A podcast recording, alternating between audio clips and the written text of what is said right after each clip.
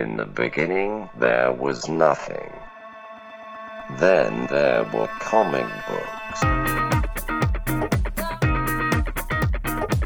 Once you enter our world, there is no escape.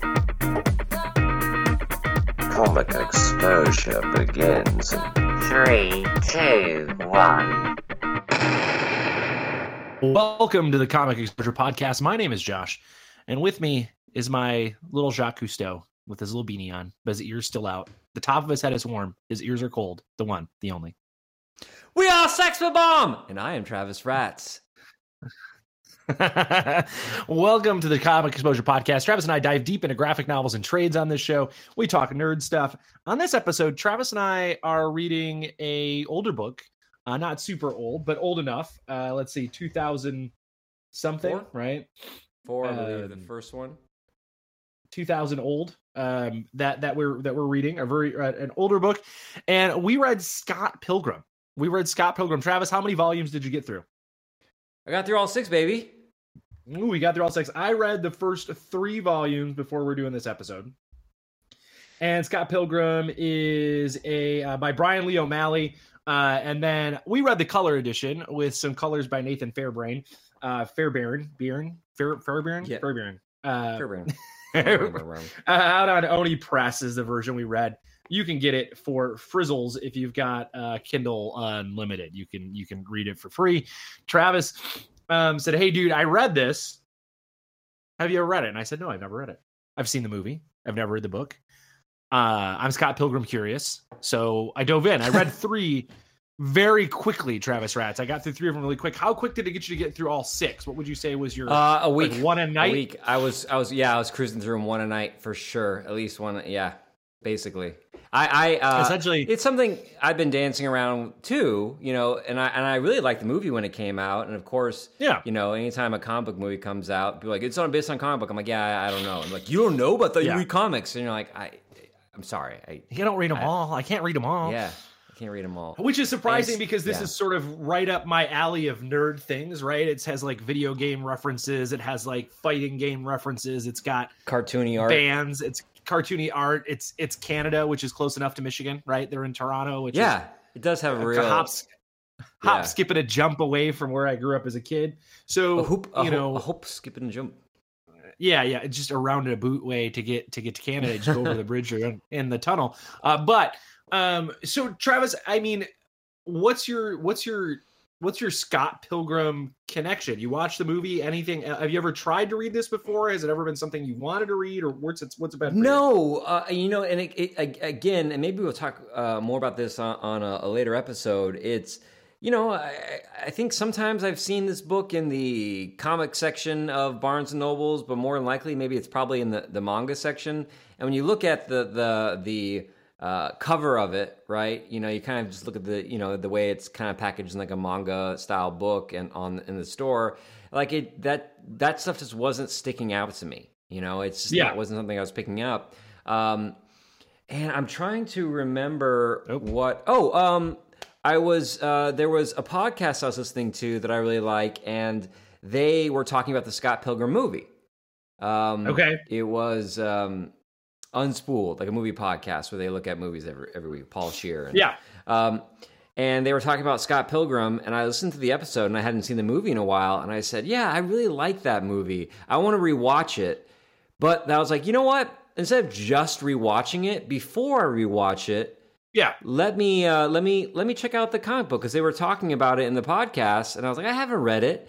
And I said, okay, I'm going to look on Kindle online, which I have a subscription to, and it's like one of the free, well, in quotes, free. I'm like, hell yeah, I'm gonna read it.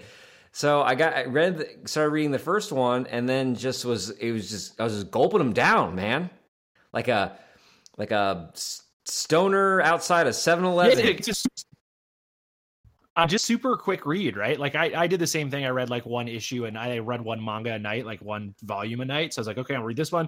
Okay, I'll read this one.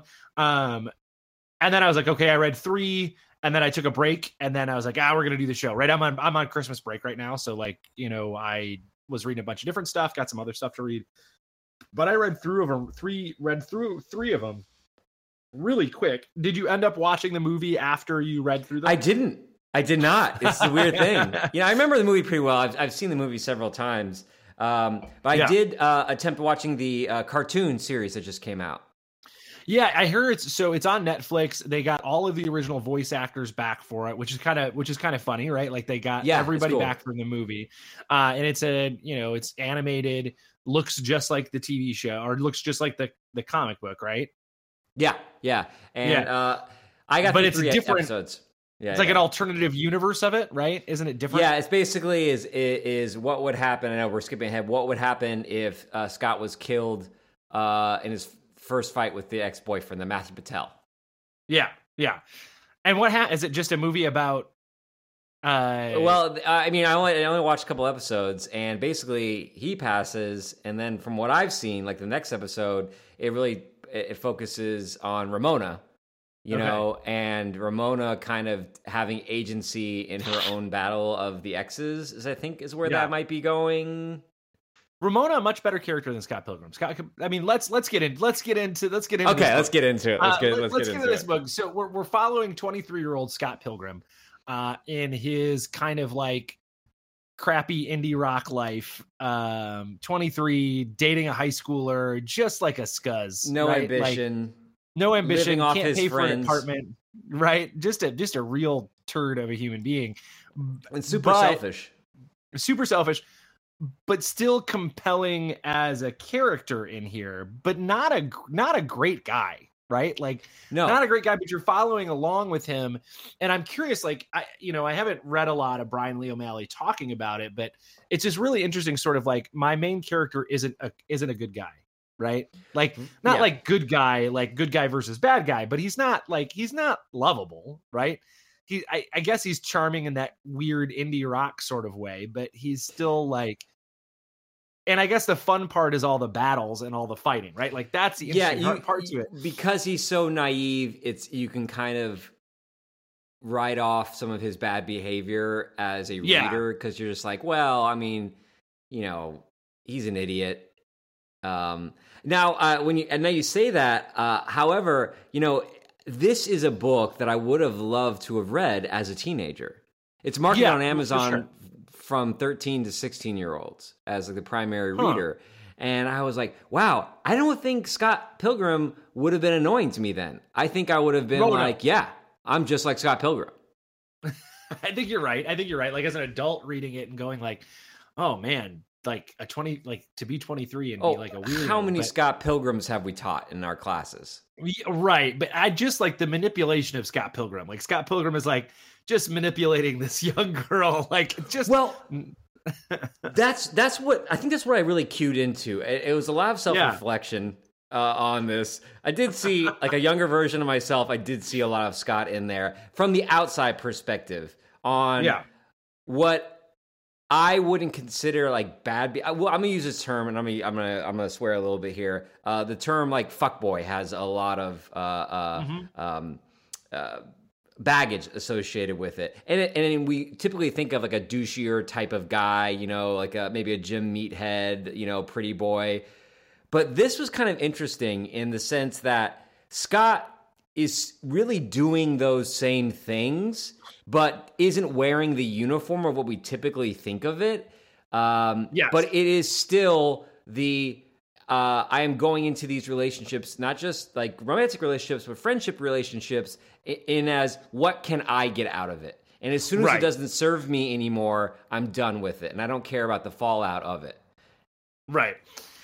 I think the other part that I kind of connect to is it's sort of like, that like kind of rock music culture, right? That sort of culture of it. Like for me, I got out of it kind of right in college because I had a kid. And so like, I kind of fell out of that sort of scene aspect of it, of like hanging out with kids and like hanging out with other people in bands and just doing band stuff and like practice being the most important part of your day, right? Dude, we got practice today, right? Like, oh, we've got a show. Who are you playing with? And then the names of all the dumbass bands you would play with. Like to me, those are the things I'm like, okay, I get that, right? Like I figure you would definitely gravitate towards that and like have fun with that. Yeah, I get that world they're in, right? Like I totally understand this sort of like goofiness of what they're doing. And so for me, I really enjoyed that sort of part of it, like that goofy 2000s era dumb band names, right? Like Josh, when you were in a band and you'd rehearse, first of all, where did you rehearse at? Where was your primary rehearsal space? We rehearsed in either my garage, and then we transitioned to like my buddy's basement. Either my garage or my buddy's basement is a good name for a first album. Yeah. Now, did you have in this book? There is a running gag of like the people who come to their practice, like Knives, the girl's obsessed with Scott and Ramona sometimes, and their other like younger friend, young Neil. Oh yeah, young Neil. Yeah, because no, we didn't have any. No one really came to our practices, right? It was like that. It was like one. Initially, like we lived out in the country, so like it was not close for people to like just make the drive to come hang out with us, right? I'm trying to remember if any of my girlfriends ever came to practice, and I don't think so. I think it was very that sort of like, no, dude, we just do it, like we just practice. It's no Yokos, or whatever it was. Like this is sort of like we didn't. Yeah. It wasn't part of our band, but I like that idea of like, yeah, we're just practicing at our house and someone's there to watch you. And I think that happens like when you have roommates, right? Like when I was in a band, we all lived at our parents' houses, right? And we practiced in someone's garage or someone's basement. And then by the time I moved out and was in different places, like I wasn't in a band for much longer than that, right? And then when I came back to being in bands, it was in my own house.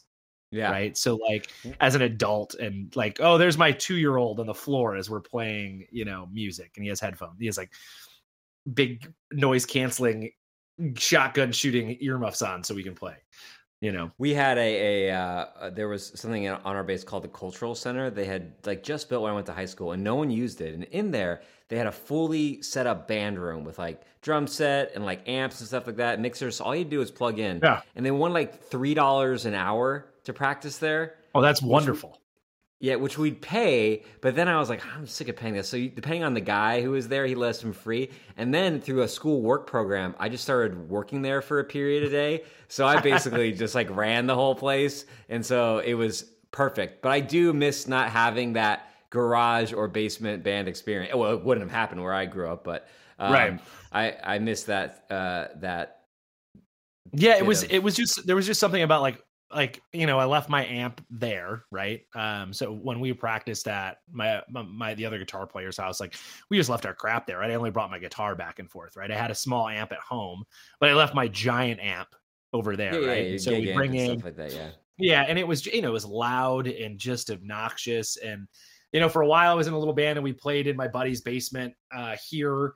No one came. I think anybody came. It was like his wife was there. So his wife would come downstairs or there were dogs that would come in. But like, practice was never one of those things that was like an event, right? Like the band I was in high school and college, we were very much, nah, dude, we're writing a song right now. Like let's. Yeah. Yeah. It was very regimented sort of thing. But I think it's like to me, all of the music stuff and that sort of like, I mean, there's like people wearing band t-shirts and the way Scott Pilgrim dresses. I'm like, oh, I knew that guy. Yeah. I knew that guy who dressed like Scott Pilgrim. In fact, or the one in the band who becomes more successful, his ex-girlfriend who like goes on and like just makes it out of the scene. And there's always kind of implied that she's a celebrity, but it's like heightened. Like she's not really that big. She's just another level above them. So instead of being popular in the Canadian indie scene, she might be popular in like the underground New York borough scene, Right. But in his head, it's like, oh my God, Clash of the Demon Head is the biggest band in the world. Right. This sort of like, but I get that. I see that because, having been in a band and have friends who like made it bigger than I did. Yeah. Right? Or toured and did stuff like that. And, like, to me, that's always fun because you're like, oh man, they did it, man. They did it, but they didn't really do it. They had like a level of, their level of discomfort was actually bigger because they had to go on tour and one more thing about the band that I clued into was when they start, oh, you might not have gotten there. Can I, it's not a spoiler. Yeah. So at one point, like, I think it's like through like a whole volume, they decide like they're going to start recording an album And so they don't play any live shows. They're recording. Like, it just takes forever. And everyone's kind of disinterested, and they break up as soon as the thing's done. And the whole album is 15 minutes. That's a very punk rock thing to do, right? Yeah. Let's talk a little bit about sort of this relationship between him and Ramona, right? Like, we've talked before about books we've read and this idea, the Manic Pixie Dream Girl, and Ramona being sort of like that to a T, right? Yeah. She's not from Canada. She's from New York, you know, she's got the hair that's a different color. It's a funky style. Ramona and Zoe Deschanel's character in 500 Days of Summer are probably like the two, like, go to, like, the they embody everything this type of character is, you know, right? Maybe just... Kirsten Dunst and Elizabethtown as well. I like a good Manic Pixie Dream Girl, man, in a story. Look, there's something like, it's this thing that he's trying to like get to, right? This sort of like unattainable love, right? And she's just, and it's that thing where like, well, yeah, we're together, but we're not really together. And it's this like, if you want to be with me, you got to fight my evil boyfriend. Like, that whole concept is hilarious, right? It's a very funny concept for a story. Do you think Malley is aware? I mean, it's early. I don't even know if that phrase was coined when he started writing this.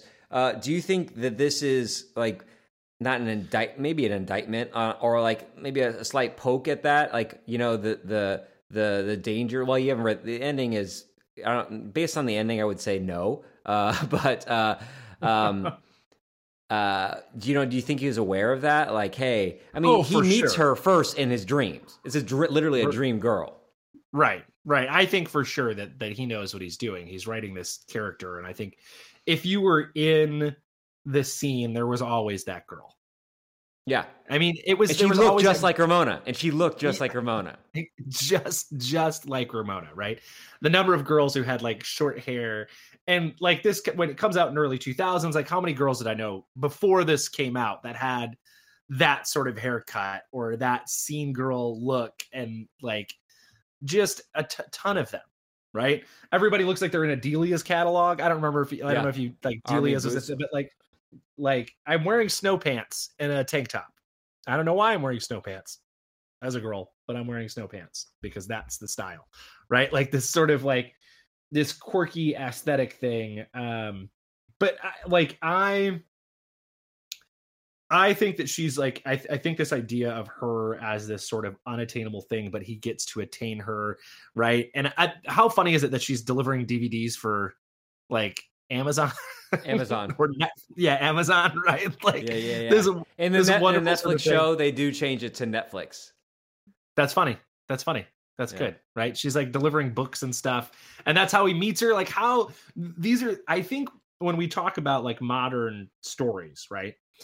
This is of a time, right? We've talked about this before. Like we've read a book and we've been like, oh, that's very 80s, right?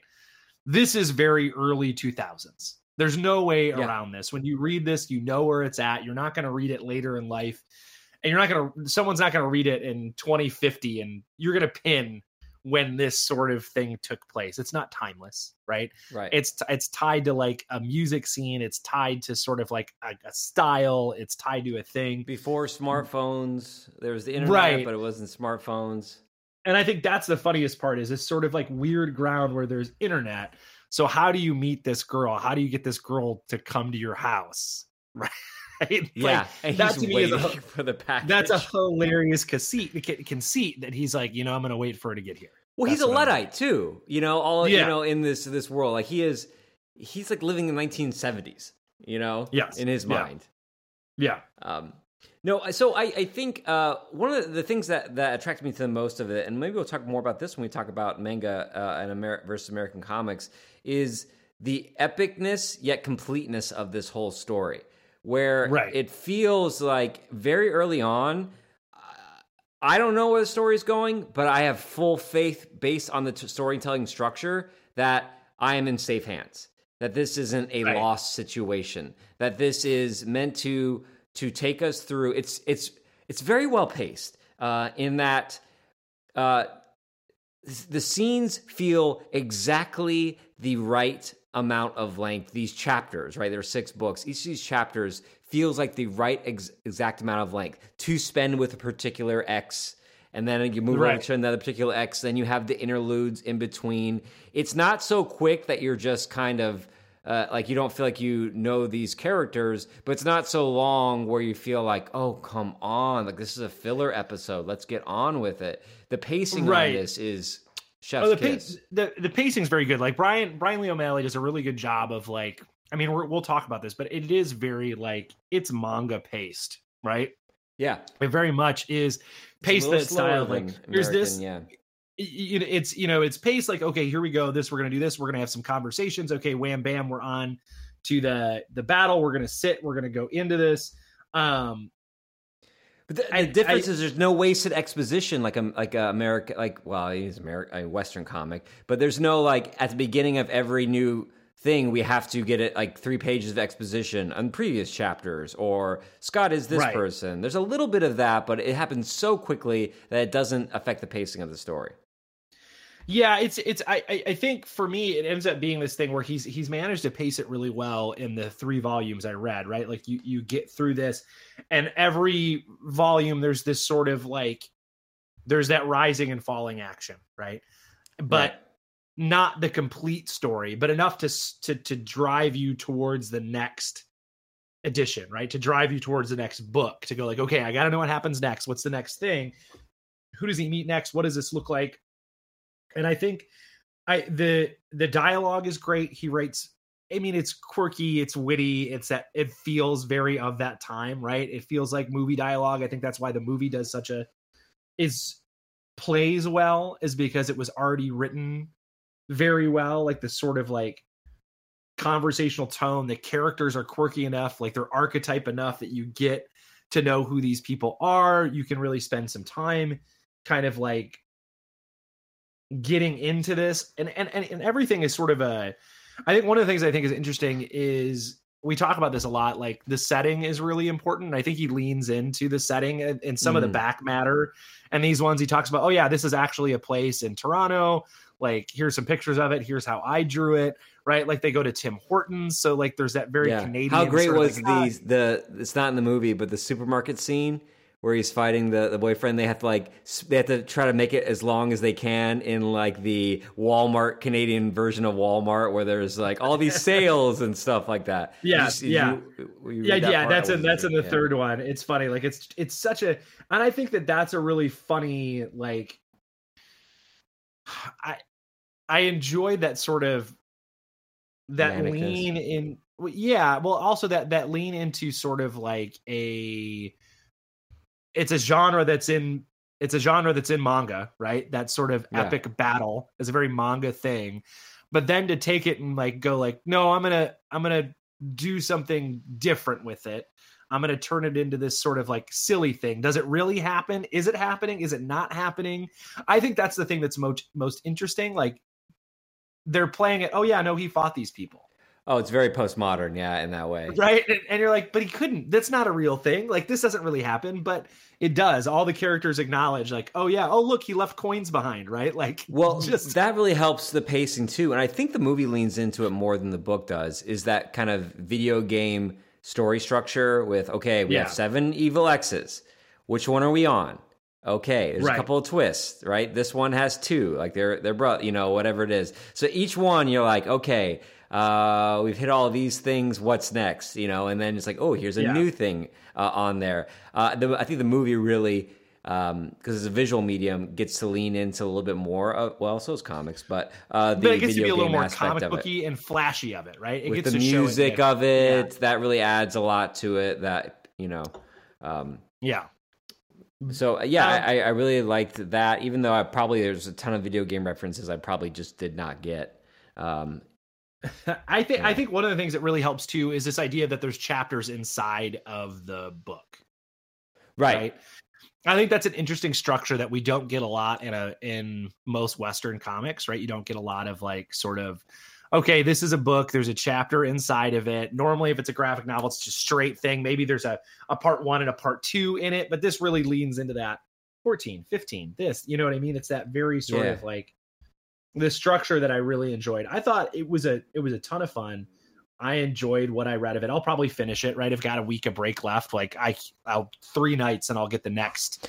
No, you know. It's one, not to forget, it's legit. I mean, it's not just cute because it's nostalgic for, oh yeah, we know people like this, or yeah, at one point I was kind of in this similar situation. It's legitimately like funny lines. Like there are some like, and not even lines, like bits. Like there'll be some running bits that Scott has, you know, like the waiting for the package is a funny thing that you see in the movie. Some of that first chapter, probably the humor doesn't hit as hard because you've already seen it in the movie. So you're like, oh yeah, I remember this joke. But it's first on the page, you know, and it's so quick. Like everything is just like so quick because Scott doesn't think in a logical, rational, ordered way. All these jokes can just kind of come out of left field. Or something like visual where they show his apartment and like Wallace's bed, Wallace's thing, and then Scott's like dirty laundry, Scott's toothbrush. There's a lot of that you get to do in a comic book. Like there's parts where he's like weird pause, right? And like it's written very big and you get all of the sort of like, here's this person's name, here's their rating, here's something we know about them that I think is like a really sort of interesting way. And then every time that they talk about the flashbacks are fun. The flashbacks are great. Because it's drawn in like crayons or whatever. Like it's just a different style whenever you get the flashback. And he really is able to play with this medium in a way when it comes to like, you know, all the big comic book sounds and things that he gets to write on the page to just make it all more comic booky and the fights more goofy, right? Because really, like, there's a scene where they're fighting and like he punches him and he flies through the wall. There's all this like big sort of like action that I think he's telling a love story. He's telling a story about dealing with like people's past and how do you get through that, and he's doing it in a funny, goofy, quirky way, right? Yeah. That it's about dealing with your significant other or the person you want to be with, getting past all of their past. And it's an interesting way to sort of like tell that story, right? It's fantastic. A fun way to get through it. I had this conversation on a date the other day. We were talking about, you know, like dating culture and stuff like that. And I said, yeah, you know, and you end up talking like, the older I get and you go on dates, the more often, like on a first date, you end up talking, which would probably be, you know, bad when you're younger or like people look down upon it, about like old relationships like that. Cause I kept saying, you know, oftentimes on a first date, it becomes like an interview. They're like, do you do this? Yeah. Have you done this? And I was like, I don't remember it being this way. And then I started thinking about it and I was like, well, I guess, you know, you're not just dating someone, you're dating all the people that they dated. Right? Because the baggage, like, and baggage is a negative term for it. Like all the experiences, their dating experiences have, you know, made contain their preferences. And so there is this sense of, I love how, you know, we're just going to symbolize that where it's like, no. I'm not going to just have to deal with like your little foibles and your little peccadillos in relationships that you picked up along the way. I'm literally going to have to battle the people who gave them to you. Right. I think that's a really funny sort of take on a romance book, right? So we've, I mean, like recently, like this last year, we read a couple romance things, and this really falls into that sort of like dating romance sort of thing, but it plays with it in a different way. And I think, you know, we read Love Everlasting, which plays with romance in an interesting, different way. And I think Scott Pilgrim plays with that genre in a different, Strangers in Paradise. Actually, this does have some parallels to Strangers in Paradise. Yeah, the otherworldliness of Strangers in Paradise, right? Like that sort of indie aspect of it, and hyper realism of it, right? Like, or not realism, but you know what I mean, like this sort of like Kachu will pull out a bazooka in the middle of something, but then there's a serious conversation about like what to do when someone leaves their stuff at your place after you break up with them, you know? Right, right. It does feel very much like that. It feels informed by sort of those early indie comic books around that. I think indie comics is such a great place to tell a love. Sorry. I think indie comics is a great place to tell romance stories and love stories. Well, and I think you get to do it in a. I think the comic book medium allows you to do it in a different way, right? And fun, absurd ways, even, you know. Right. That's like what this is an incredibly absurd comic, right? Like yeah. You know, like it's absurd, yeah. But it also is like dealing with sort of like this idea of like, how do you deal with people's past? How do you, recognize your own issues that you've caused, right? Because like Scott's, not only is he having to deal with like her exes, but then she's having to deal with his exes and having to deal with his issues and the things that he's screwed up, and he has to recognize the things that he's messed up along the way as well. And you know, it's an interesting sort of path for it, you know.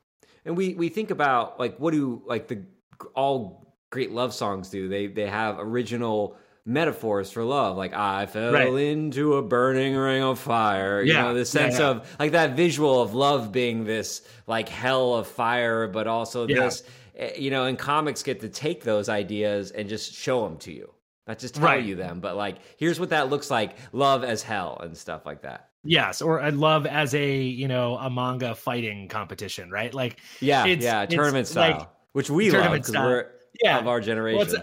It's like very like, oh, the next Street Fighter fight, right? It's very, like that sort of thing. I really dug it. So let's talk art really quick before we kind of like wrap up this conversation. What did you think of Bryan Lee O'Malley's style? Like, it's not something that looks like what we normally read, or I think something that you normally read. What did you think about it? Well, again, like I said, I have been dipping my toes into some of the manga, and this is kind of a cross between like traditional manga and like Charles Schultz.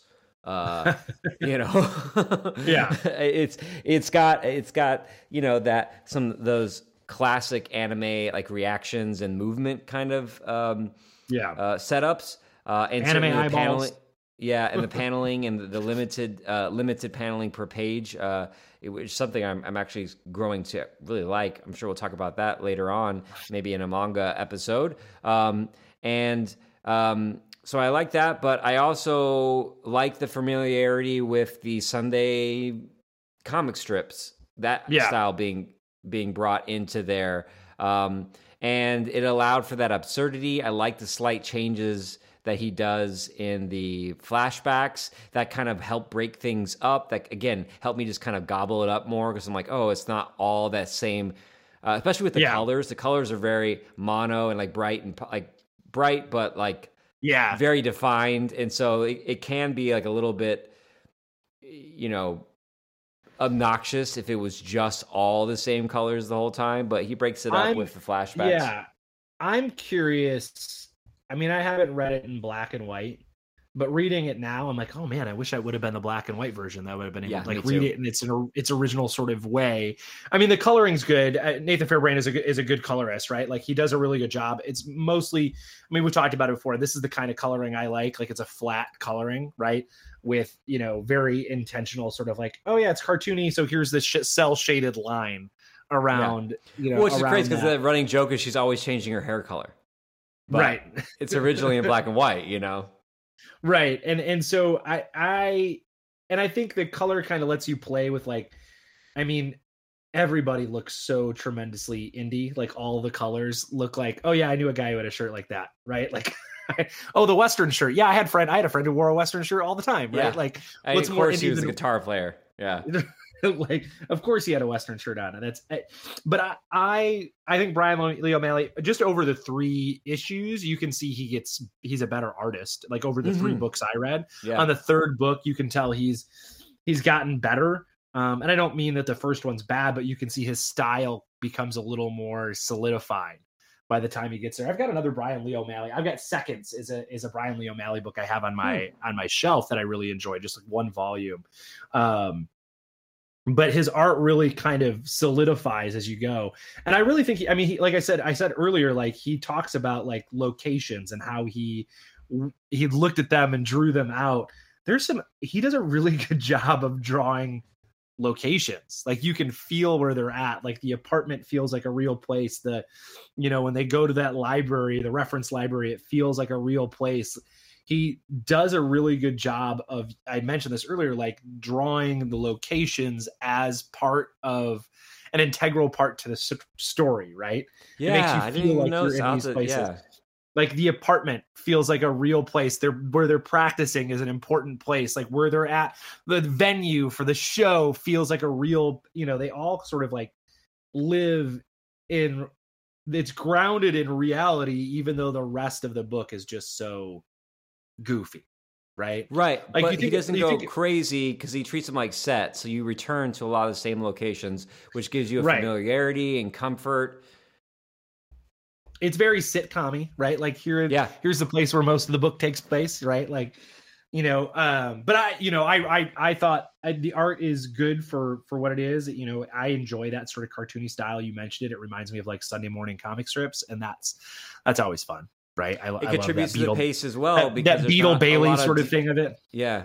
And it contributes to the pace as well because there's not a lot to take in per se on most of the panels, you know? Yes. So you're not like, okay, I gotta look at this. Like a Sean Murphy, you're like, you're looking at all this stuff. Right? Yeah. There's a ton of dialogue, but it's not sloggy, right? It's not sloggy dialogue. Oh, I forgot to mention this too. We didn't talk about this. There's oftentimes in it where it's like, here's a song, and he gives you the chords and the lyrics to the song. Like that's so cool. I'm like, oh, that's fun. I want it like the I was wondering if they use the exact same, if they just use those chords for when they, you know, because some of the songs appear in the movie. Yeah, the Gilded Palace of the Flying Burritos, right? Like, that's a dumb sort of thing. Like I really love the set pieces of it. I think he does a really good job of drawing location. I like the color. All the characters look different. He does a really good job of like giving you, although they're all are sort of in this sort of like world and having lived in that sort of punk rock, indie rock scene, like everybody does kind of look the same, but he does a really good job of drawing clothing on people. Yeah. Right. So you get the fashion of that time and it fits so well with like people I knew. I'm like, oh yeah, I had a buddy. Are you gonna wear those wristbands all the time? Yeah. Yeah, I am gonna wear them all the time. He takes them off. Oh my God, it's so much better. All right. So we do this with like who would you recommend this to? What would you do with who would you say, hey, go read this? You know what? You know, I this one, you know, I'm constantly, because the kids find out as at school that I'm in the comics. I have some comics in the classroom, like some throwaway ones. And so sometimes a kid will come up to me and they'll be like, hey, what should I read? You know? And so my mind immediately goes to, all right, what big superhero runs would you really like? Or something like that. But for this one, because if a kid's going to ask me that question, then they would like this book. Because they're going to be of that ilk. Yeah, no, I think you're right. That's a really good one. This is one that I've read and we just sort of pared down. I tried to get rid of some graphic novels. Like I'm trying to like clean out my stock of stuff, right? Like we've read so many books. No one will take them. No one wants to buy them, Travis Rats. They're worthless. But I'm trying to clean out some space. And then I just read this. I'm like, oh, it'd be fun to go find these black and white ones. It would be fun to go find. Yeah, I know. The black and white ones and have it on my shelf and just be able to be like, oh, I want to read that. Remind me, let's talk about that next episode. Like I want that on my shelf so I can go read this. That sounds like a fun thing to do is just to have the time and just go like, it's a quick read and it would be fun just to revisit it. Like, oh, you know what? I want to read this again. What's it going to take me a week to read all of it again? Like that's nothing. Right. So I think it's one of those things where like, if you've watched the movie, you should read it. Right. There's a video game for this. I saw that. There's a Double Dragon style side-scrolling beat-em-up Scott Pilgrim game. It's great. It's fun. You like it? Oh yeah. It's dumb. It's like, remember Turtles in Time? Remember like that's exactly what, or the Simpsons arcade game. That's exactly what it is. It's fantastic. There's a dumb power-up moves that you do like, oh, it's my special attack, right? Like it's fun. It's a great dumb game, right? It's a perfect sort of, the only thing that you could have done differently is just make it a straight up fighting game, but that wouldn't be as fun, right? Like it's not as if it's a comic either. Right. Part of this is exploring the settings and going to different places and the side and, like, gags. Having, like, it's like the Simpsons one where you're like hitting people with like vacuum cleaners. Yeah. But it's a super fun game. But I think this is something that I want to watch the Netflix show. I want to see if I can get through it. You know, my daughter really liked the movie. And so I'm kind of like, oh, you know what? You should read this. Right. Like, yeah, like, that's a good one to recommend too. Anyone who liked the movie for sure should read the book.